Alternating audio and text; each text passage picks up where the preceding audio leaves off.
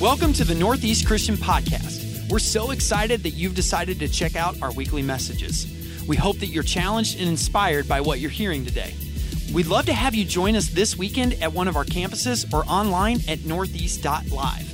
For more information on Northeast, visit us at necchurch.org. If you love the Northeast podcast, subscribe to our channel and leave us a comment or a rating in the Apple Podcast Store. Today, we are going to discuss a fourth type of prayer. And that type of prayer is adoration prayer. Quick definition for you um, adoration prayer is not outward prayer. We've talked about outward prayer in this series, like prayer of intercession, prayers for healing, prayers for evangelism, where we're asking God to use His power to change the world of, uh, around us. That is not adoration prayer. It's not inward prayer either.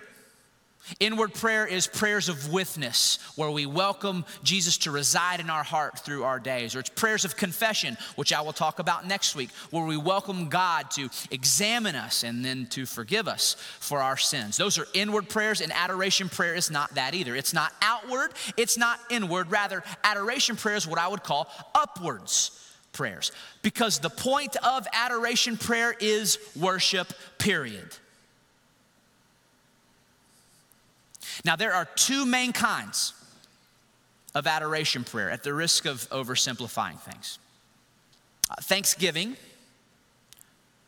which is adoring God for what He's done, and praise, which is adoring God for who He is. And what's interesting is that oftentimes when you read scripture, you won't see these two types of prayer as separate entities, but rather you'll see them melded together. Oftentimes, the biblical writer will uh, start by praising God for who he is, and then he'll move to thanking God for what he's done in light of who he is. God, you are so powerful, you are so great, and so thank you for using that power to crush our enemies. God, you are slow to anger and merciful, so thank you for your forgiveness. This is how adoration prayer works. Now, that being said, and the definition having been established, I want to do this week what we did last week. And I want to do a Bible study real quick, basically, a biblical survey of really prolific and iconic examples of adoration prayer.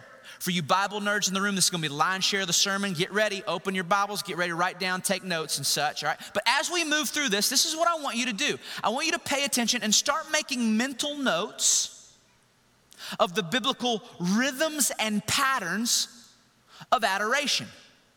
Because what you'll find is that adoration is there from beginning to end, and there are some commonalities to it. Uh, we start today like we did last week with the Exodus, with the, the story of the Exodus. Now, uh, Talked about it last week. Key point here uh, is that the Exodus was just this amazing concentration of miraculous activity.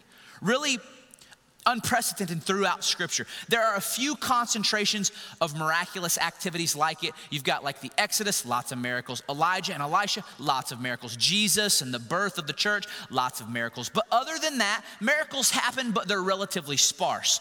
But here, when Moses leads the Israelites out from the tyrannical, oppressive arm of, of the Pharaoh, we see amazing, amazing miraculous activity. We see 10 plagues, like blood water and flies and boils and a death angel.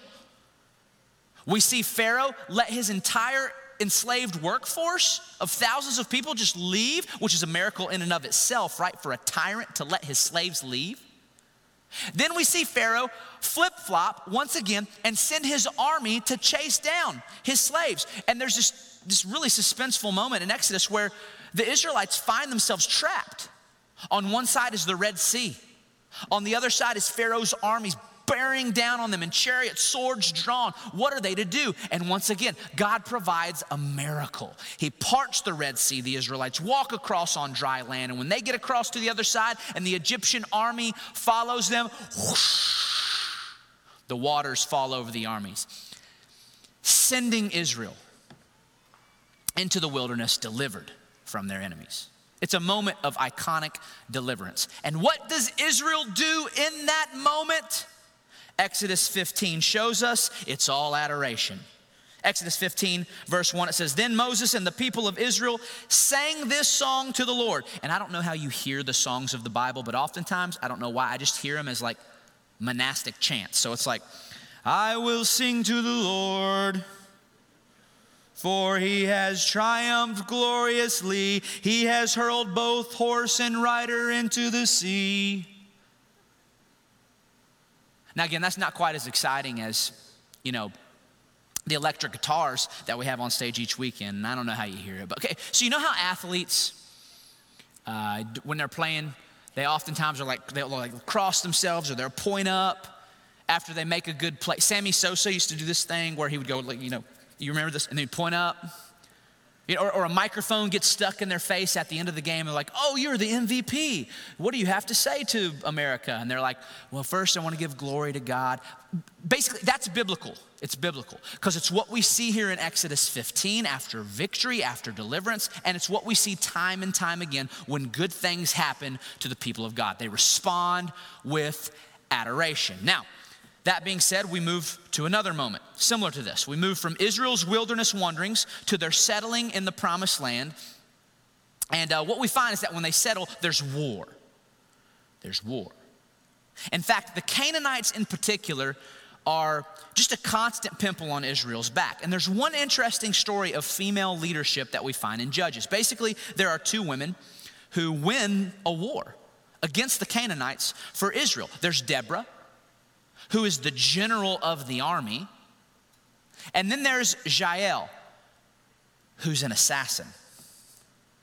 Literally, Jael um, gains access to Sisera, the king of the Canaanites' tent, and she puts a stake through his skull and ends the war. I kid you not.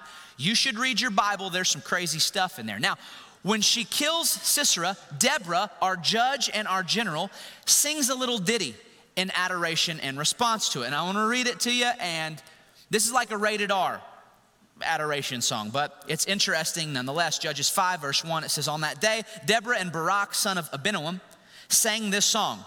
Israel's leaders took charge, and the people gladly followed. Praise the Lord. Listen, you kings, pay attention, you mighty rulers. For I will sing to the Lord, I will make music to the Lord, the God of Israel. Now, later she gets more specific. She says, Most blessed among women is Jael. Sisera asked for water, and she gave him milk. In a bowl fit for nobles, she brought him yogurt.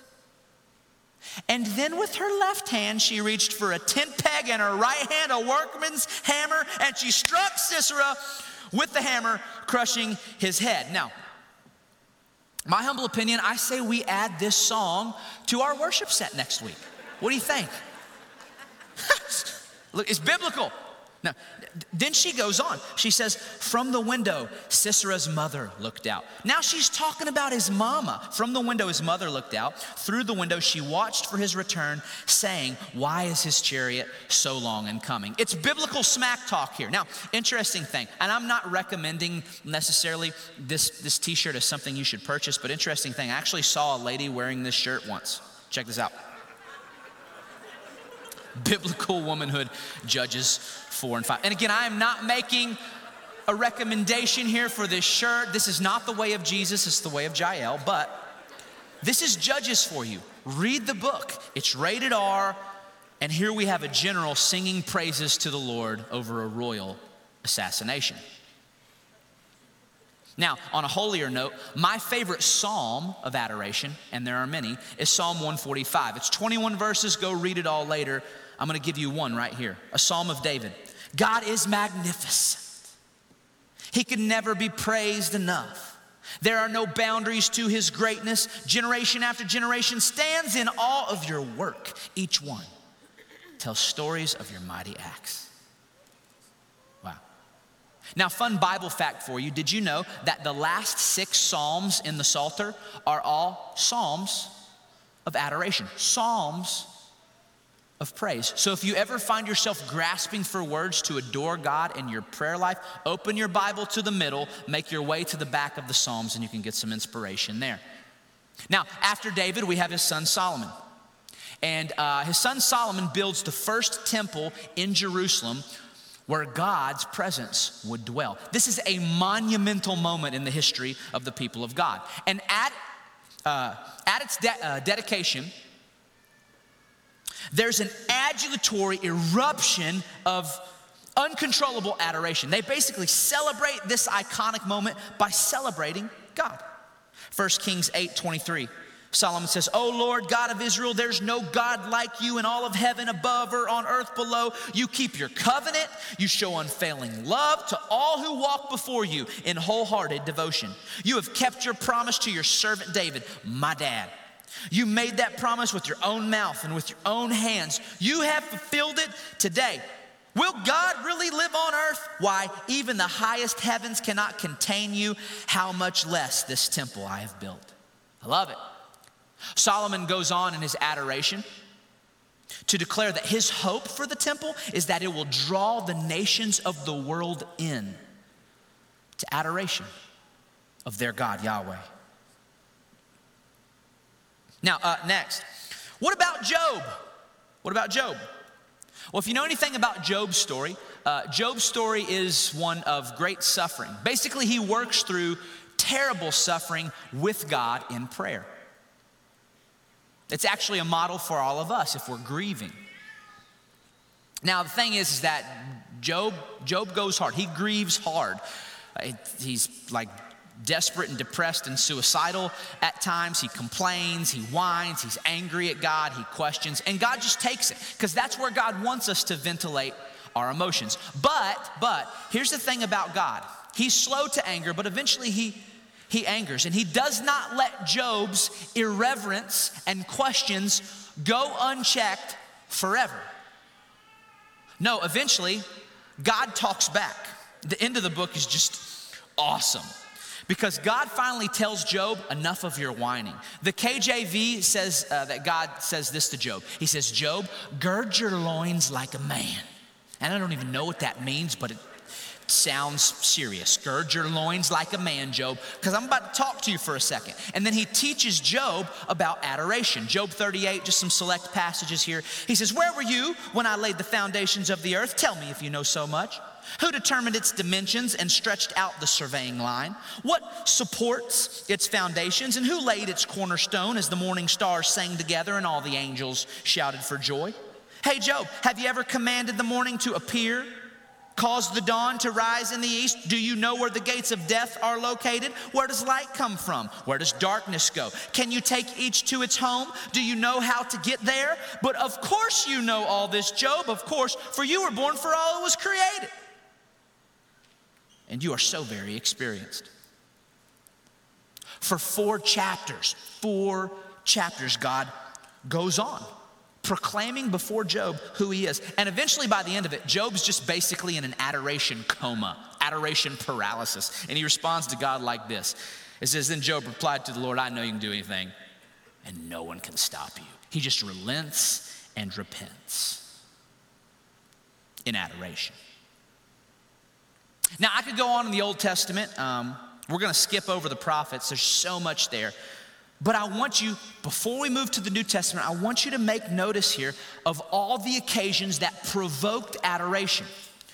We have deliverance that provokes adoration, victory that provokes adoration, worship that provokes adoration, national consecration and commemoration that devotes adoration. And we have suffering that provokes adoration. Basically, everything provokes adoration for the people of God. Now, fast forward, let's move to Jesus.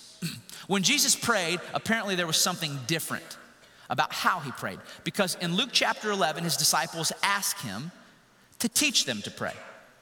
And when Jesus teaches them to pray, he begins with adoration. One of Jesus' disciples said to him, Lord, teach us to pray, as John taught his disciples. And Jesus said to them, When you pray, say, Our Father, who art in heaven, hallowed be thy name. Immediately after Jesus' death and uh, resurrection, the age of the church is born. And we're told in Acts chapter 2, from the beginning, that all the believers are devoted to prayer. And we see that this prayer is built on constant adoration. In fact, Paul teaches us that constant adoration is the will of God for us. 1 Thessalonians 5:16, Paul says, "Always be joyful, always. Never stop praying, never. Be thankful in all circumstances. There it is, all circumstances. For this is God's will for you who belong to Christ Jesus. And it's not just God's will. Paul goes on in Philippians 4 to tell us that it's the key to a life of peace.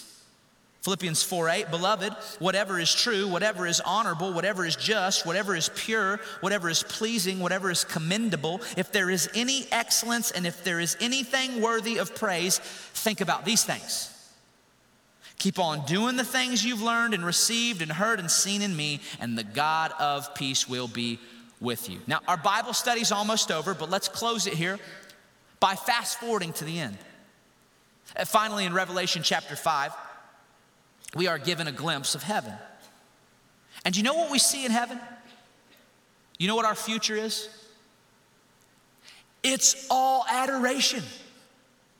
John looks into the throne room Revelation 5:11 it says then I looked again and I heard the voices of thousands and millions of angels around the throne. Imagine that. Right now thousands upon millions of angels. If we could peel back the sky, peel back this material dimension and see into the spiritual realm of heaven, what would we see? Thousands upon millions of angels singing together. And what are they singing? Revelation 5:12 it says they sang in a mighty chorus worthy is the lamb who was slaughtered to receive power and riches and wisdom and strength and honor and glory and blessing listen to the adoration here. And, and then I heard every creature in heaven on earth and under the earth and in the sea and they sang blessing and honor and glory and power belong to the one sitting on the throne and to the lamb forever and ever. Adoration it's our history, and honestly, it's our destiny, y'all. Now, one more story here. Quick backtrack to Jesus. This may be the most fascinating example of adoration in all the Bible, at least for me right now, okay?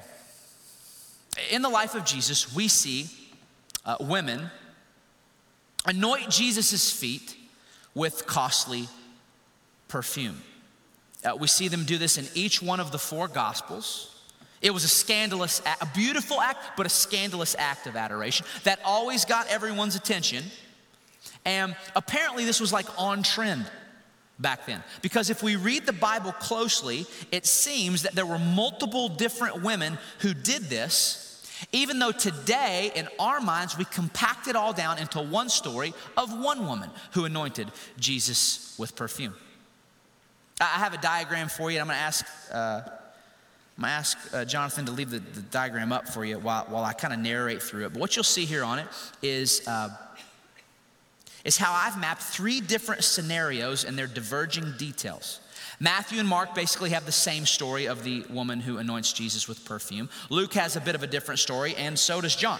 You can go check them out for yourself. But when you look closely, what you see is that it's clear really from just the location alone, that would be row two there, from the location alone, that these are three unique instances. One is in Simon the leper's house, which is located in Bethany.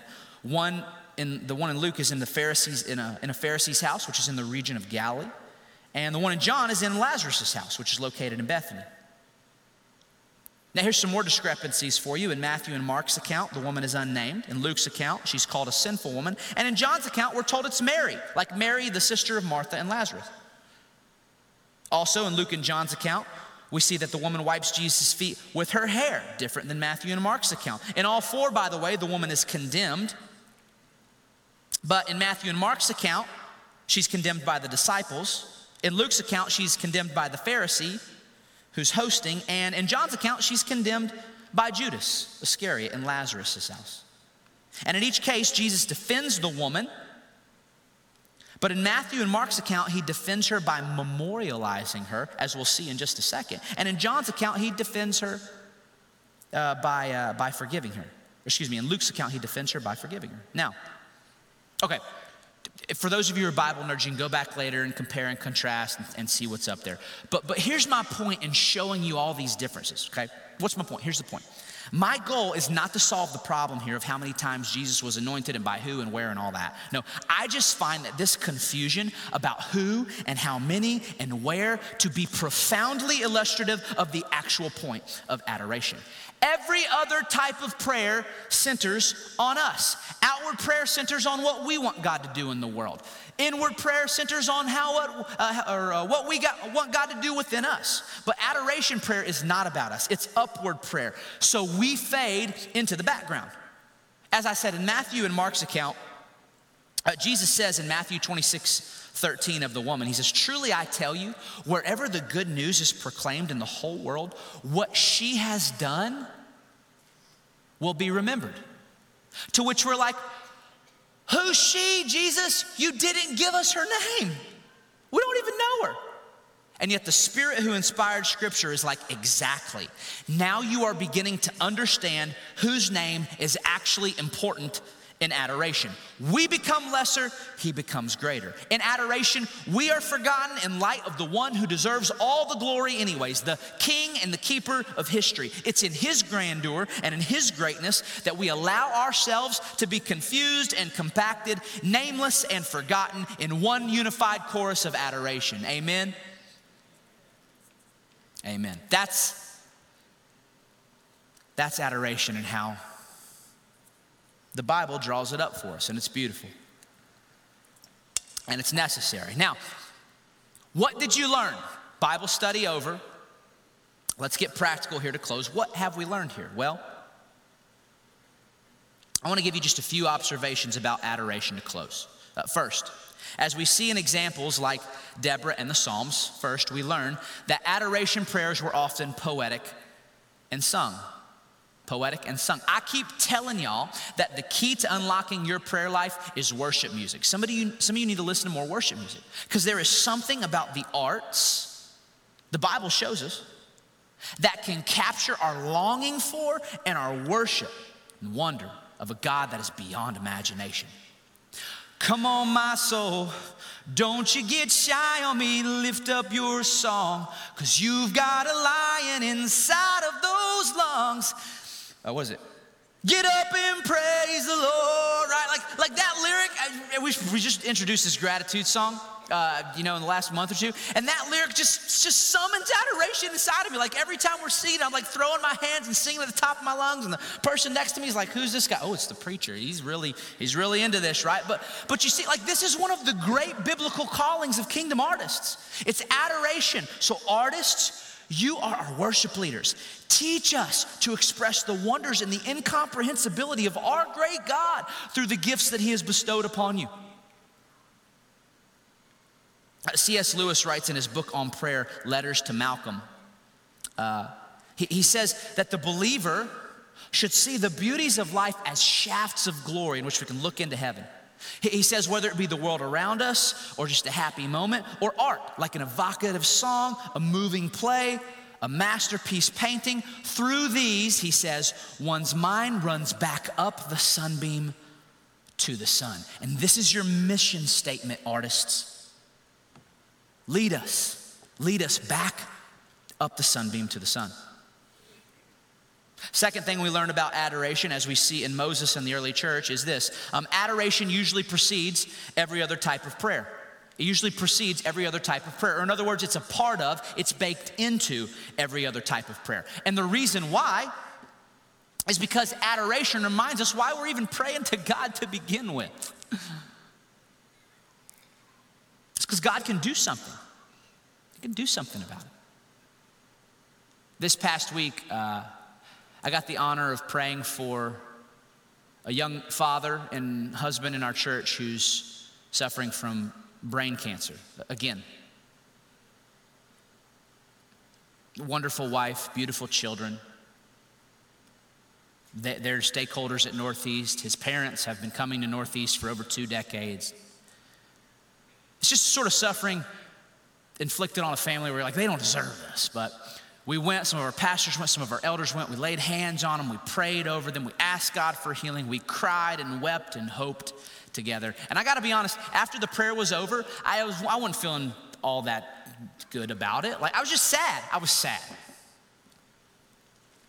But then the mother came up to me, and this is what she said. She said, Can you believe the God of the universe welcomes us into his throne room and he listens to us? He asks us to bring our troubles to him. I don't know if God will heal him, but I know that God is the only one who can. and amen. Oh, it convicted me in this moment. Amen. And you see, you see how adoration works? You see how important it is? It reminds us of why we pray to begin with. Now, on that note, third point about adoration, as we see in Job, is this adoration is what carries us through hard times. It's what carries us through hard times. Another story for you. Uh, earlier in the series, I asked people to send in prayers, and a Northeast brother of ours uh, shared his story of the power of prayer with me. I'm going to read it to you. Uh, my buddy wrote, he said, uh, I grew up one of seven kids three older sisters, three younger sisters, and there's me, only boy right in the middle. Uh, as a kid, we always went to church every Sunday and usually Wednesday night. My parents divorced when I was in first grade. Us kids learned about it by my mother picking us up from school one day with the car packed, telling us to get in so we could embark on traveling across the country. What I thought was a fun adventure quickly turned into the start of the worst years of my life. I attended 18 schools by the time I graduated high school because we moved so often. A single mother, I spent my childhood growing up in shelters, projects, and cheap motels. Goodwill vouchers and lost and found were where I routinely got my clothes. And breakfast and lunch at school were often the only meals I had for the day. Nobody ever really sees what's happening at home behind closed doors, so nobody's seeing the physical beatings that are leaving scars on my body. Nobody's seeing the mental and emotional abuse of being constantly berated. Nobody's seeing my family member who takes it even further, eventually molesting me. Nobody sees a young nine year old boy hiding alone in his room, pleading quietly, Why me? I was 16 when my mother kicked me out of the house. I often joke that I was one out of three or one out of seven or one, one out of whatever the new statistic was. Statistically, I should either be in prison, living in the projects, or dead. But he writes, I can vividly remember, don't miss this, I can vividly remember lying awake at night, crying into my pillow and imagining I was resting my head on God's lap. I had no dad. Everyone kept saying God was our heavenly father, and the imagination of a kid is an amazing thing. At the time, I never thought what I was doing was praying. I wasn't using big fancy church words, eloquent long sentences, or 10 names in a row when I addressed God. I was just a kid. A kid venting my frustrations and sadness, telling about the few joyful moments I had, and questioning, pleading, when will this get better? And it did get better. He goes on to write, I went through hell and back as a kid, but God was always there. Years of pillow talk chats with someone I could never see, someone who didn't say anything back, but someone who I could always trust to listen and who blessed me with the ultimate friendship. Now, what a story. What a story. Every night, a young boy visualizing his heavenly father, his only father, a good father. And this adolescent adoration was literally his source of survival. Many of you have been there. Adoration can get you through some of the worst life has to throw at you. Now, on that note, lastly, I'll end with this key point about adoration. We see this in the writings of Paul. Lastly, adoration is the key to life itself. It's the key to life itself. Now, the great fourth century theologian, um, Augustine, African theologian, uh, he had this interesting theory. He believed that all sin was basically rooted in disordered loves. So basically, sin was when we either loved the wrong things or we loved the right things just in the wrong order, you see? For example, it's not bad to love to work, to love your job. That, that's a good thing. We're created to work, right? But if you love your work more than, I don't know, you love your family, that's gonna create suffering in your life, destruction along the way. Not a bad thing to desire friendships we're created for relationship, right? But if being accepted and approved of by others comes the main thing of your life, you're gonna become obnoxious, you're gonna become an enabler, you're gonna become constantly self conscious. You see, if instead, though, if instead you just found your acceptance and approval from our great God, which is unconditional and rooted in what Jesus did, then you know what would happen? Not only will you be a better, more loving friend, but you won't need others' approval anyways because you already have it from God. You see how this works? You see? Now, this is why adoration Consistent daily adoration is such an important practice because it is a daily exercise in reordering our loves and putting God in his proper place. And that's first place. It's the primary way we combat idolatry, and it's the way that we find our identity. So if you want to change your life in profound ways, here's your homework this week, y'all change what you adore. And it is on that note that I conclude today, and I commission you to make adoration a part of your everyday. Come, let us adore him. Come, let us adore the one who is transcendent, infinite, and eternal, beyond time and any circumstance that life can throw our way. Come, let us adore him, the one whose perfections are without rival. His character is irreproachable, his knowledge is immeasurable, his love is inexhaustible, his creativity is inescapable, his justice is indisputable, and his agenda is unstoppable. Come, let us adore him the one who is self sustaining. He depends on nothing, and yet everything depends on him. Come, let us adore him. The one who is the ultimate giver of every good thing in your life, every genetic advantage, every talent, every stroke of luck or dollar that you've earned, every breath. Go ahead and take a deep breath, real quick, because you were given that. You didn't earn it, you're not guaranteed another. No, it's a grace of God. So come, let us adore him. Come, let us thank him, the one who offers grace that can forgive every sin. Let us thank Him for giving us the life and the people that we have. Let us thank Him for bringing us through our injuries and our sicknesses, our sadnesses and our grief. Let us thank Him for all the successes we've attained and the goals we've accomplished. Let us thank the Spirit who sanctifies us and teaches us how to live with love, peace, and self control. Let us thank Jesus, the one who emptied Himself of all of his glory and welcomed us into eternity. And let us thank God for offering the invitation day after day, even today, to be his. An invitation to every sinner struggling with shame, every lost child longing for direction, and every wanderer looking for meaning. Life's meaning has a name. His name is Jesus. His way is love. He is worthy, and he adores you. Won't you come and adore him today?